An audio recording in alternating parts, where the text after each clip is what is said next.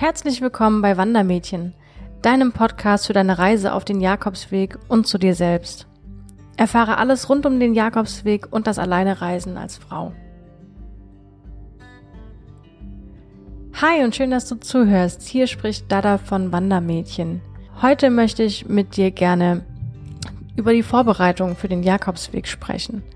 Nach bereits drei Jakobswegen habe ich immer wieder einiges dazugelernt, beziehungsweise einiges aus meinem Rucksack verbannt, was ich nie gebraucht habe, beziehungsweise wo ich auch mal improvisieren konnte, was mich dann auch nicht so sehr gestört hat. Meinen ersten Jakobsweg bin ich mit 14 Kilo gelaufen. Das war ziemlich ähm, happig. Habe ich aber am Ende erst gemerkt, als ich einem Taxifahrer meinen Rucksack leicht, leichter Hand äh, gegeben hatte und der fast unter der Wucht zusammengebrochen ist da ist mir erstmal bewusst geworden, wie schwer ich den Rucksack eigentlich hatte, aber wie, wie sehr sich mein Körper daran gewöhnt hatte, mit 14 Kilo zu laufen. Bei meinem zweiten Jakobsweg habe ich schon draus gelernt und habe nochmal in mich gespürt, was brauche ich denn tatsächlich überhaupt in meinem Rucksack und kam dann auf 9 Kilo, wo ich schon sehr, sehr stolz drauf war. Jetzt dieses Jahr mit meinem dritten Jakobsweg wollte ich dann noch eine Schippe drauflegen und wollte noch mindestens ein bis zwei Kilo weniger dabei haben und kam am Ende tatsächlich auf 6 Kilo. Es hat wunderbar funktioniert. Ich bin sogar mit 7 Kilo losgelaufen und hatte auf dem Weg gemerkt, was ich überhaupt nicht brauche in den ersten paar Tagen. Also gerade an, ähm, an Kleidung. Es war über Ostern, da war es ja noch ein bisschen kälter. Da habe ich zum Beispiel einen dicken Pulli ähm, wieder nach Hause geschickt. Also insgesamt habe ich ein Kilo nach Hause geschickt was ich einfach nicht mehr gebraucht habe. Und ich habe dieses Kilo auch nirgends vermisst. Ich habe nie den Bedarf verspürt, an die Sachen nochmal ran zu müssen. Deswegen möchte ich ganz kurz hier zusammenfassen, was so die Basics sind, was ich auf jeden Fall empfehle, was du mitnimmst.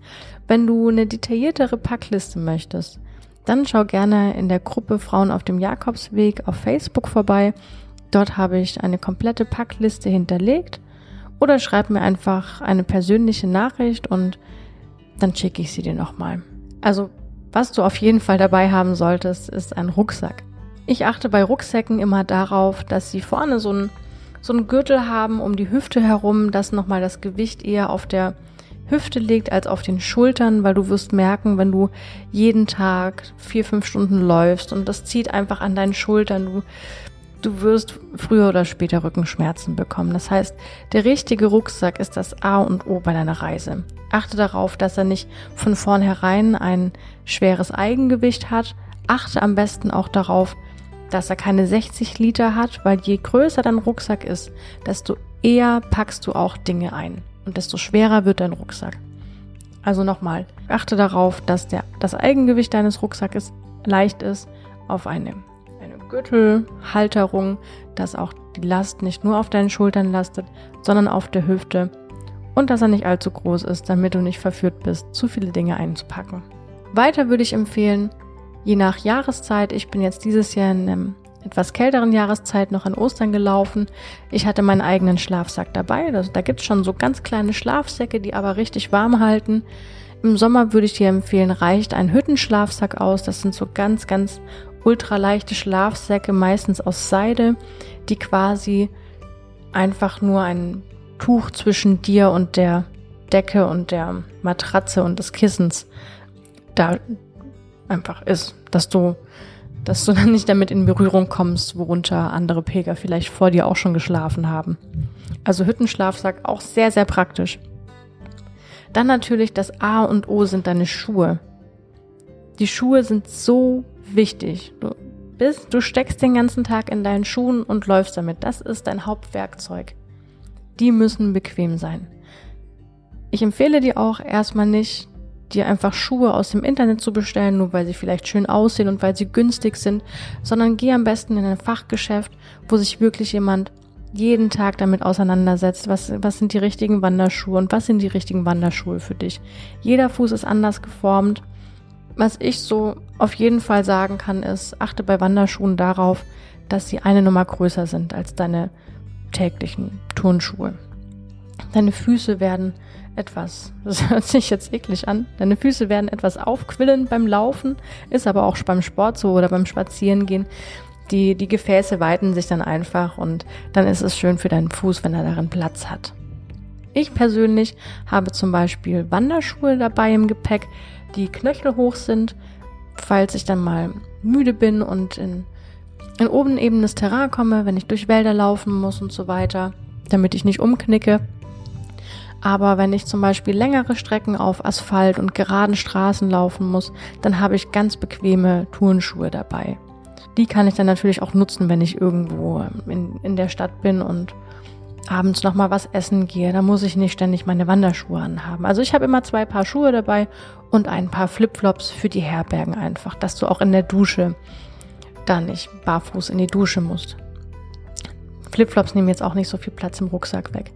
Genau, also Schuhe, A und O, geh in ein Fachgeschäft, lass dich für deinen Fuß beraten. Dann natürlich die richtige Funktionskleidung. Ich laufe generell los mit zwei Wanderhosen.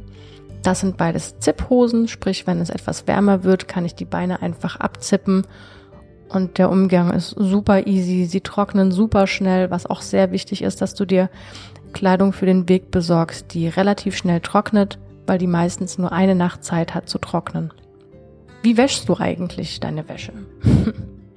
also es ist nicht so, dass du in jeder Herberge eine Waschmaschine hast und alles waschen kannst. Mein täglicher Begleiter ist eigentlich das Reihe in der Tube. Bekommst du bei DM, bekommst du eigentlich überall. Es riecht gut. Ähm, jedes Mal, wenn ich daran rieche, bin ich zurückgeworfen auf meine Reisen, weil ich die einfach jedes Mal ähm, damit meine Wäsche wasche. Ich nehme auch nur vier Paar Unterhosen mit, das heißt, ich bin wirklich gezwungen, jeden Tag zu waschen. Ich empfehle dir aber noch zum Thema Wäsche zum einen ähm, ein Sockennetz. Das sind diese Netze, in die man die Socken oder die BHs wirft, damit ähm, die BHs den Rest der Wäsche nicht kaputt machen oder du alle Socken noch zusammenfindest und die nirgends verschwunden gehen. So ein Wäschenetz solltest du mitnehmen. Du kannst es in erster Linie super dafür benutzen, wenn du dir mit anderen Pilgern eine Waschmaschine teilst. Du packst deine Sachen einfach in dieses Wäschenetz und sie werden sich nicht mit den deiner Mitpilger vermischen, so dass du plötzlich ohne Unterbuchse dastehst, weil sie ein anderer vielleicht ähm, eingepackt hat. Das wäre ein bisschen blöd. Deswegen, ähm, das Wäschenetz benutze ich nicht nur für die Wäsche, damit sie beisammen bleibt beim Waschen, sondern ich packe mir da auch dann manchmal meine saubere Wäsche rein und benutze dieses Kissen dann wirklich als Kissen. Super praktisch, vielseitig einsetzbar, wie du siehst. Was ich natürlich auch immer dabei habe, ist mein Medizintäschchen. Ich persönlich habe immer Ibuprofen dabei, ich habe Voltaren Creme dabei, falls mir mal irgendwas muskulär wehtut. Ähm, nagel mich darauf nicht fest. Jeder hat da sein eigenes Medizintäschchen vom vom, von eigenen Reisen oder da weißt du am besten Bescheid, was für dich das Richtige ist.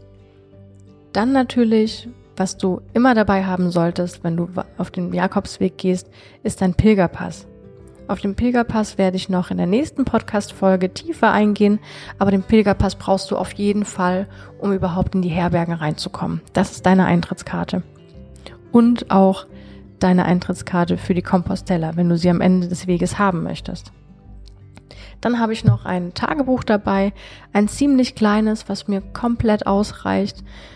Ich liebe es abends einfach nochmal aufzuschreiben, was mich den Tag über bewegt hat. Und auch jetzt, wo ich den Podcast wieder aufnehme, lese ich einfach nochmal, was ich damals geschrieben habe über die letzten Wege und kriege wirklich Gänsehaut und so ein wohlig warmes Gefühl, wenn ich mich dann nochmal auf den Weg zurückversetze.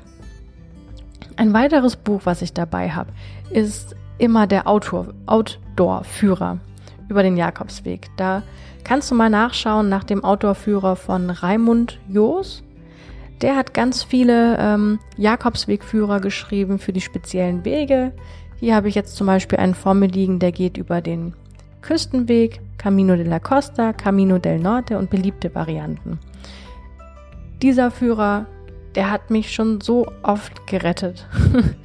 In Bezug auf Herbergen. Es sind Informationen über Herbergen drin, generelle Reiseinfos von A bis Z, Tagesetappen, dann nochmal der Weg von Santiago de Compostela ans Cap Finisterre. Also den lege ich dir wärmstens ans Herz.